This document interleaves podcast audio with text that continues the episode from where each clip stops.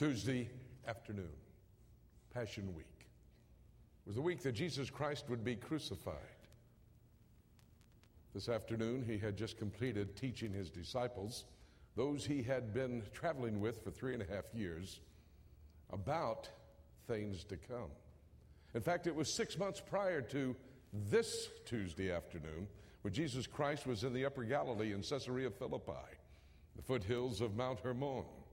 Peter looked at Jesus Christ after the Lord had asked, Well, who do you say that I am? And he said, Thou art the Christ, the Messiah, the Son of the living God. Six days later, the Bible tells us in the book of Matthew, chapter 17, they went up onto the slopes of Mount Hermon and the transfiguration took place. At that point in time, prophecy was being fulfilled because that six days earlier in Caesarea Philippi, Jesus has said, Some of you will not die until you see me come in my glorified body. And there on the slopes of Mount Hermon, Elijah, Moses, and Jesus Christ stood in their glorified bodies. Jesus had told them during that time in the northern Galilee that he would have to go to Jerusalem. He would die, he would be crucified, he would be resurrected from the dead. Peter was the one who rebuked him after having used his lips to pronounce Christ the Messiah, the Son of the living God. And for the six months leading up to this Tuesday afternoon, he had returned to Capernaum, spent a couple of months continuing to build into his disciples truth about the future and what was going to happen. Because it was these six months and this week of passion that he would talk about things to come. He would be crucified, he would be buried, he would be resurrected from the dead, and for 40 days after that, before his ascension into heaven, he would continue to teach prophecy. When he would send his last word back to the body of Christ, and in particular to those disciples, and in particular those seven churches in Asia Minor, in the book of Revelation, chapters 2 and 3, he would give seven messages of prophecy, things to come. You see, Jesus Christ realized that all of the prophecies in the Word of God of His first coming were fulfilled in Him. And those prophecies, five times as many on His first coming relating to His second coming, were yet to be fulfilled. He had answered on that Tuesday afternoon their question Can you give us some signs when you will come back? In fact, they asked three questions that Tuesday because as he completed his study on the Temple Mount, he stepped away from this majestic temple, standing 21 stories high, covered with 24 karat pure gold. As he stepped away, he made this statement There's not going to be a stone upon a stone on this building. Can just see old Peter. John, did you hear what he said? Not a stone upon a stone. Why, Herod was 46 years building this magnificent temple. The rabbis say, if you've never seen Herod's temple, you've never seen a beautiful building. What is Jesus talking about? They too went through the eastern gate across the Kidron Valley up to the Mount of Olives, where Jesus had gone and, and sat down, customary for a rabbinical teacher.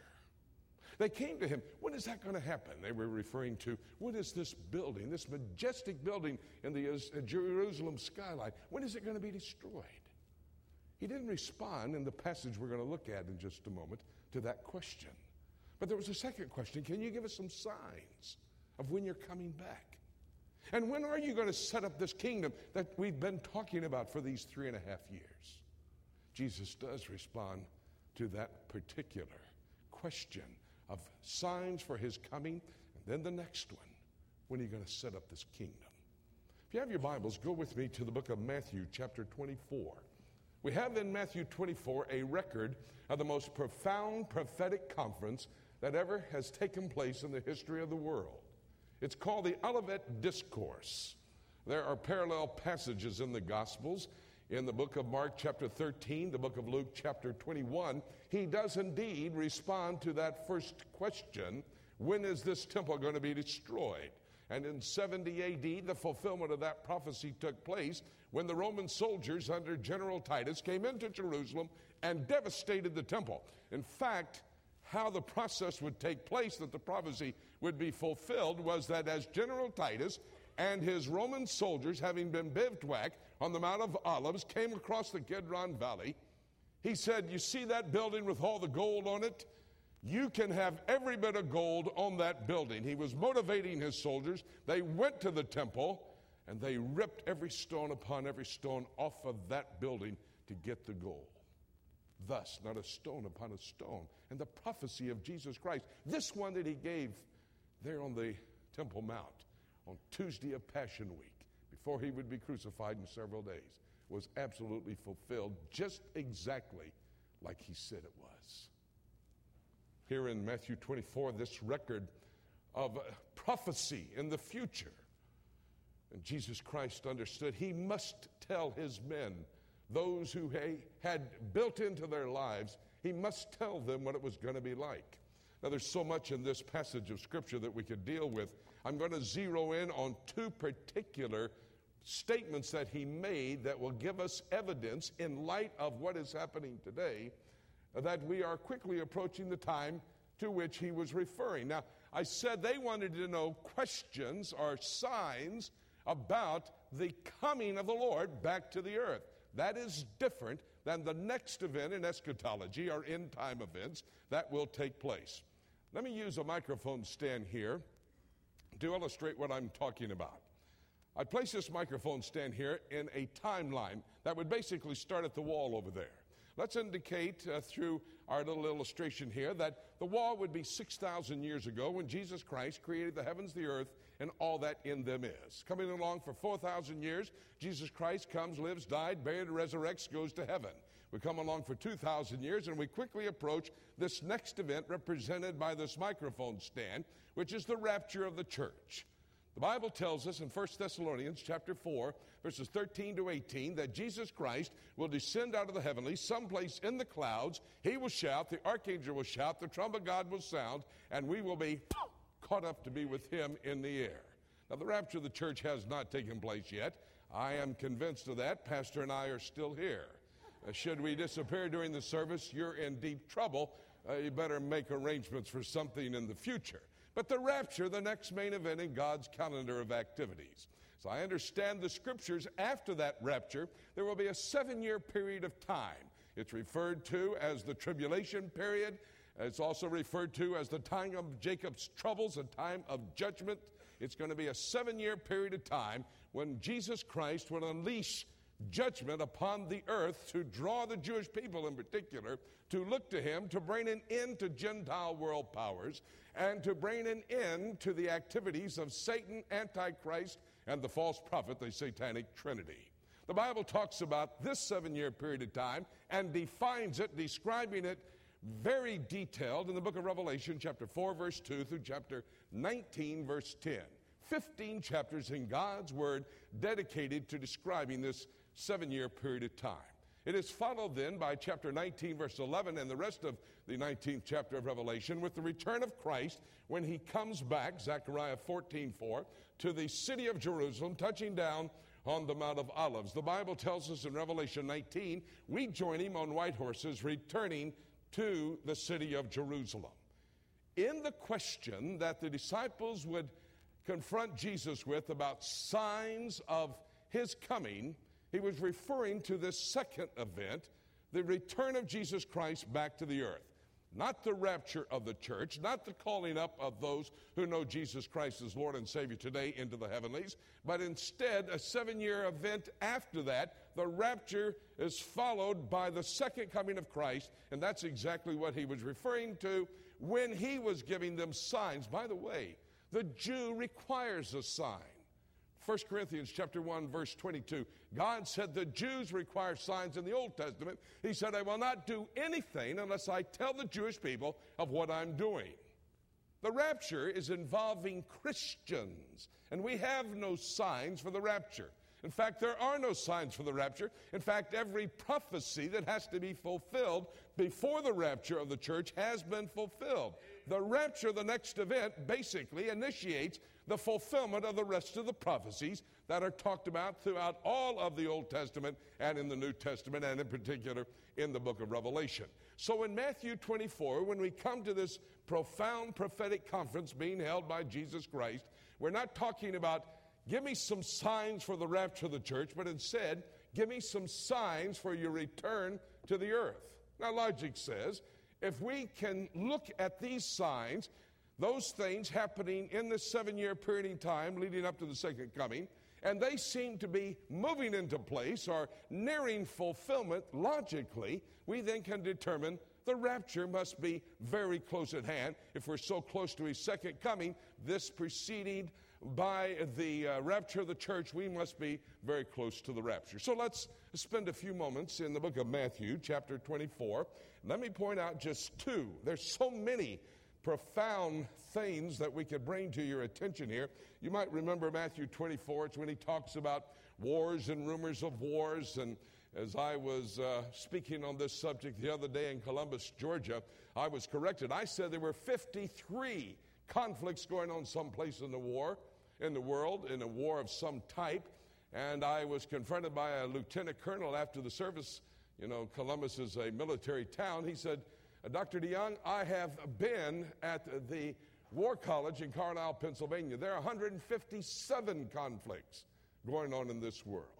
I could talk about that. Jesus Christ also said that there would be deception, signs, wonders, and miracles that would precede his coming. The devil deceiving, Antichrist appearing. We could talk about the revived Roman Empire, which seems to be coming into focus as we look at the European Union and their most recent treaty, which calls for a supra state and a supra leader of the European Union. It fits a, uh, some type of a prototype or a precursor uh, to the end time prophecy of Daniel chapter 7. He talks about earthquakes in divers places. We can hardly pick up the paper or listen to the news without hearing about another earthquake someplace on this earth.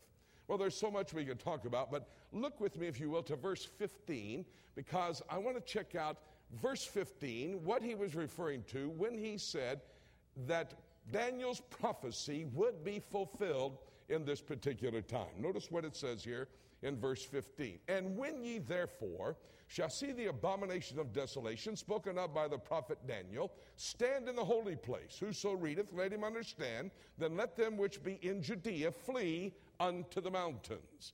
Now, that terminology, if you have not been studying much about prophecy, the abomination of desolation may be unfamiliar to you. Now, let me just tell you there was a prototype back in the year 168 BC during a period of time when the Grecian Empire was in place. Uh, the world powers were uh, le- led by a man named Antiochus Epiphanes, Antiochus the madman. He came to Jerusalem. He walked into the temple. He desecrated the temple. He slaughtered a pig, actually, on the altar, which is an unkosher animal. He made this statement to all Jews no more sacrifice in the temple unless it is a pig for a three year period of time. The temple was desecrated. Finally, as the Bible indicates in the book of Daniel, chapter 11, there were those people who believed God and they rose up against Antiochus Epiphanes. Uh, in history, we know that that would have been the Maccabees. Matthias Maccabee, Judas Maccabee, all of the Maccabee boys, they rose up and they ran Antiochus Epiphanes out of town. They actually then came into the temple Three years to the day after Antiochus had desecrated the temple, they found a flask of virgin olive oil. They took the menorah, the seven branch candelabra, they put that flask of oil into the menorah, lighted the menorah, and it should have been just lighted for one day, but it stayed lighted for eight days.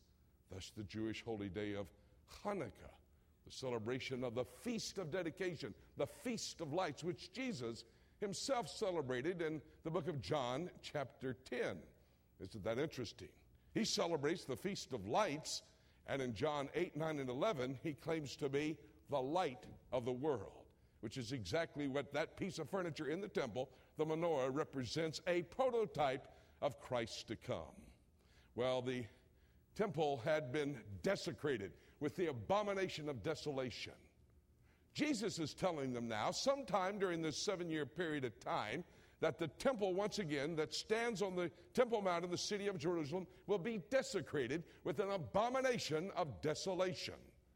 You have to refer back to the book of Daniel. Daniel chapter 9 and verse 27 says this And he, the Antichrist, shall confirm a covenant, a treaty, a peace treaty, with many, with the Jewish people, for one week or a seven year period of time And in the midst of that week, he will cause the sacrifice to cease. Now, that seems to indicate that if the sacrifice is going to be in process, then there must be a temple standing on the Temple Mount sometime during this seven year period of time. Daniel's prophecy, which Jesus was referring to, says that at the midway point of that tribulation, of that time of judgment, this temple will be desecrated. You may be thinking, well, wait a minute. There's supposed to be a temple desecrated in the city of Jerusalem during this period of time, and you seem to be telling us we must be quickly approaching this time. How is that going to take place? There is no temple in Jerusalem. yes, I know that, remember? I live in Jerusalem, have lived there for the last 15 years. There is no temple. Where that spot is located, that the first and second temple stood, there is a Dome of the Rock put up in 691 AD, a commemorative building standing on the Temple Mount at the exact same spot over the Holy of Holies. That foundation stone under the Dome of the Rock is where the Ark of the Covenant rested. And on Yom Kippur, the Day of Atonement, the high priest would go in and he would offer the sacrifice. And so there is no temple, but there is additional information you need to know. A temple can actually be, with our technology today, erected in about six months. But what must take place before that is the preparations for all of that temple operation to take place. For example, if you study the Word of God, there are 28,000 priests that are needed to operate the temple. Now, they don't all work at one time. David set out a course for each of them to work, a two year, excuse me, a two week period of time throughout the year for the purpose of serving in the temple. They would all come together for the special high holy days of the Jewish people. But normally they would work a two week period of time. That's what's referred to in Luke chapter 1 when it said uh, that Zacharias, in his course, was serving at a certain time in the temple complex. So you need 28,000 priests. Not too long ago, I was in a yeshiva. A yeshiva is a place of learning for Jewish young men, it's like a seminary for Christians. I walked into the yeshiva. Rabbi Nachman Kahana was seated at his computer. He was studying the Torah on the computer, the first five books of the Old Testament. I asked the rabbi, I was very inquisitive as to what was going on, uh, do you use that computer for anything else? He said, I do. And I said, What? He said, I have a database on this computer. I said, A database of what? He said, I have a database of every male Jew that's qualified to be a priest. Well, I said, Why? He said, Because we have contacted these men We've invited them to come to Jerusalem, and they are studying now the priestly duties. I said, well, wait a minute. Uh, what for? He said, because we are going to put up a temple, and they need to know how to operate the temple. I happen to be a Baptist, but I'm a Baptist-costal sometimes when it comes to certain things. And as I heard him say that, I started to get excited. But I wanted to know more about these men who were studying the priestly duties. I said, Well, I, and I know this by my study of Scripture about the priests, that they have to have a special garment. It has to be made out of one piece of cloth. I said, What about the priestly garments? He said, We have them all made, they're in storage. And now I'm lifting a bit higher off the seat as I'm listening to this rabbi tell me what's going on. I said, What about the implements that have to be used in the temple? For example, the mizrach. You know what the mizrach is? It's a pitcher shaped item made out of pure gold and silver. It is what they put the sacrificial blood in. It doesn't have a base so you can set it down. Instead, it's pointed on the bottom so the, uh, the priest cannot set this mizrach down. They have to keep it moving unless the blood would coagulate. I said, uh, What about those? You probably need about 4,000. He said, They're all made.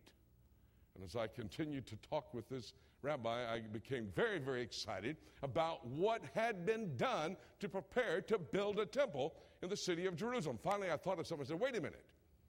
King David called for 4,000 harps to be played by the Levites and the harp orchestra when the temple stood on the temple. What about that, Rabbi?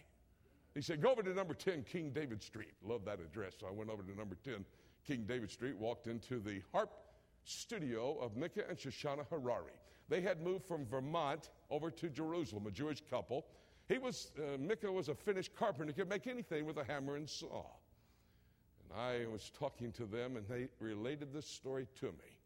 One day, a couple of years before I was talking with them, Shoshana had requested of Micah, her husband, for her upcoming birthday that he make her a harp. Now, at first he refused. He said, No, I don't know how to make a harp. She started, you know how you girls do. It's my birthday. I want a harp. And he said, Okay, quit harping. I'll make you a harp. He went up to the Jezreel Valley, walked into a cave, found a 10 string harp carved on the wall, like King David used to use, made a copy of it, came back to Jerusalem, and built the 10 string harp. The Jerusalem Post thought this was very unique. They did a feature story on it, and the uh, journalist who wrote the story did some research and came back to Micah and Shoshana and said, Hey, listen, in my story, you'll read that this is the first harp that's been made in Jerusalem in 2,000 years. Well, people in Jerusalem read it. An old rabbi in his 80s read about this harp that had been made. He rushed over to the studio. He walked in. He said, You have a 10 string harp here? I do. May I see it? You may. May I hold it? The old rabbi held this 10 string harp close to his chest. He started to weep. Shoshana said, Why are you weeping, Rabbi? He said, Because the Talmud, extra biblical Jewish writing, the Talmud says when a 10 string harp shows up in Jerusalem, it's the time for the coming of the Messiah. And boy, when I heard this, it moved me. We're living maybe in that day. Well, that's not all. They did not have the menorah. If you look at the relief on the Arch of Titus in the city of Rome, you will see that the Roman soldiers were carrying a menorah, the seven branched candelabra, back to Rome.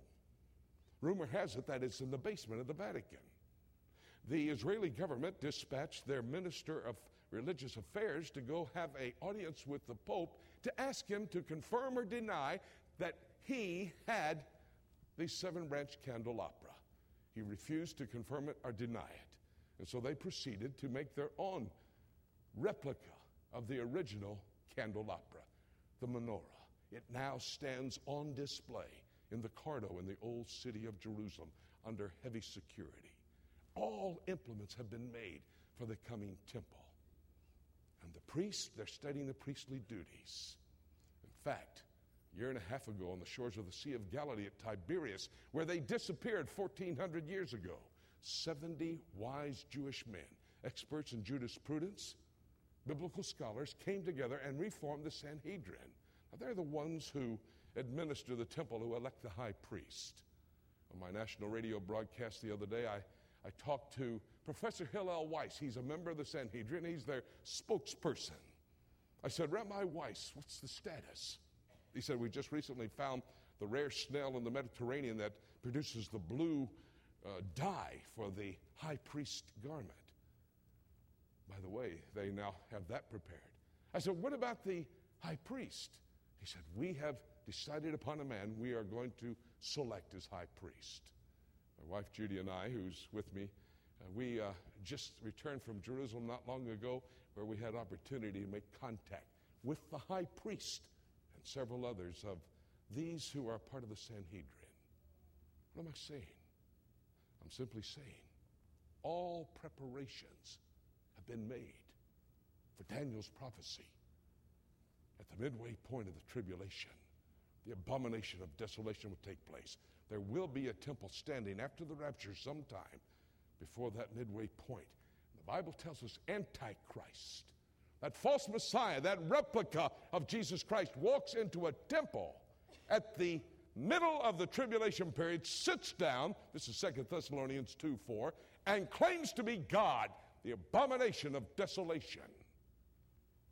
Jesus, 2,000 years ago, said, When you see this coming to pass, look up. I'm about to come. Not the rapture, his second coming back to Jerusalem. There's another place I'd like to take you. And again, I'm just moving over so many different important bits of information that would be helpful to you. Look at verse 37. Verse 37. Now, this is at the end of his sermon. It's what we preachers sometimes do. You know, we come to a point in a sermon where that would be a great spot to quit. Uh, but then we say, oh, yes, I forgot something I need to add. And that's exactly what Jesus Christ did here.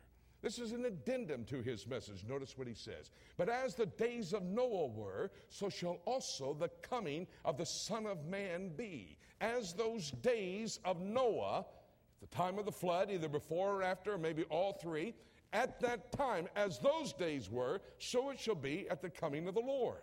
Go back, he now becomes very specific. Go back with me to Genesis just a moment, and let me just point out a couple of interesting bits of information to you. The book of Genesis records the days of Noah. And let me just remind you, there were days before the flood. Uh, the Bible tells us that Noah was 600 years old when the flood came. So there were days of Noah before the flood, and that would be Genesis chapters 4, 5, and 6. Chapters 6, 7, and 8 of Genesis talk about the days of Noah during the flood. That's just a bit more than a year, and we could look at all the details. We'll not take that time. But let me just point out to you the days of Noah after the flood. If you have Genesis, go to chapter 9 and look at the last two verses of Genesis chapter 9. Genesis 9, verses 28 and 29. And Noah lived after the flood 350 years, and all the days of Noah were 950 years, and he died. And so it was 350 years that Noah was able to live after the flood. I would suggest to you that Noah lived after the flood in the location that would attract our attention today and give us evidence of how close we are to the coming of the Lord Jesus Christ. You know where Noah lived after the flood? He lived where his great grandson built a city.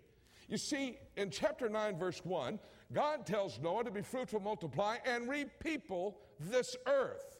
There were only eight souls after the flood left on the earth Noah, Shem, Ham, and Japheth, his three sons, and their four wives. And he said, Repeople the earth. Chapter 10, verse 1 gives us evidence that's exactly what they started to do.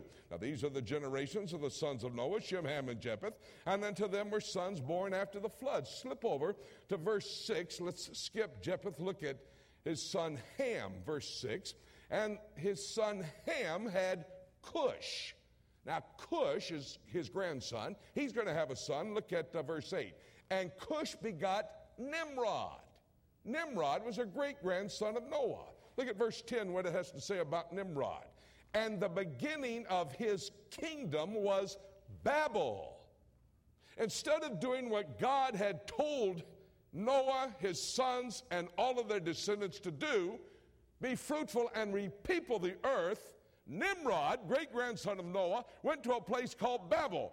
Babel in the Bible, used 350 times, referred to most of that time as Babylon, was a city that Nimrod went to build on the shores of the Euphrates River in the land of Mesopotamia, the two rivers, the Tigris and the Euphrates, in the plains there, the plains of Shinar.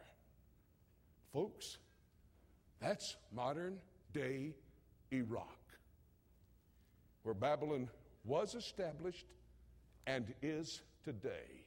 Look at chapter 11, verse 4, just a moment. Here's what Nimrod and his people, as they went in defiance of what God told them to do, into Babel and established this kingdom. And the Lord, uh, uh, in verse 4, and they said, Go to, let us build us a city and a tower whose top may reach into heaven, and let us make us a name, lest we be scattered abroad upon the face of the earth. And so, what Nimrod did was go in and build a city, not spread out across the world. He built one city, Babylon. You study scripture, and from Genesis to Revelation, Babylon, that city, is a major player on the world scene at the beginning and at the end. Babylon is going to be a key location. In fact, the Bible tells us Babylon, this is the 18th chapter of the book of Revelation, Babylon, in the last three and a half years of the tribulation period, after the desecration of the temple in Jerusalem, Babylon will be established as the one world economic, political, governmental system. Nimrod gave us a prototype of Babylon. The Antichrist, once he destroys the religion that is established here in the first half of the tribulation period, headquartered in the city of Rome, goes to Jerusalem, goes into the temple. They set up an image of him in the temple, which the world is caused to worship or they die. And then Antichrist goes to Babylon, the literal city of Babylon. You see, Babylon has never been destroyed. The book of Daniel, chapter 5, says Babylon, the empire, was destroyed.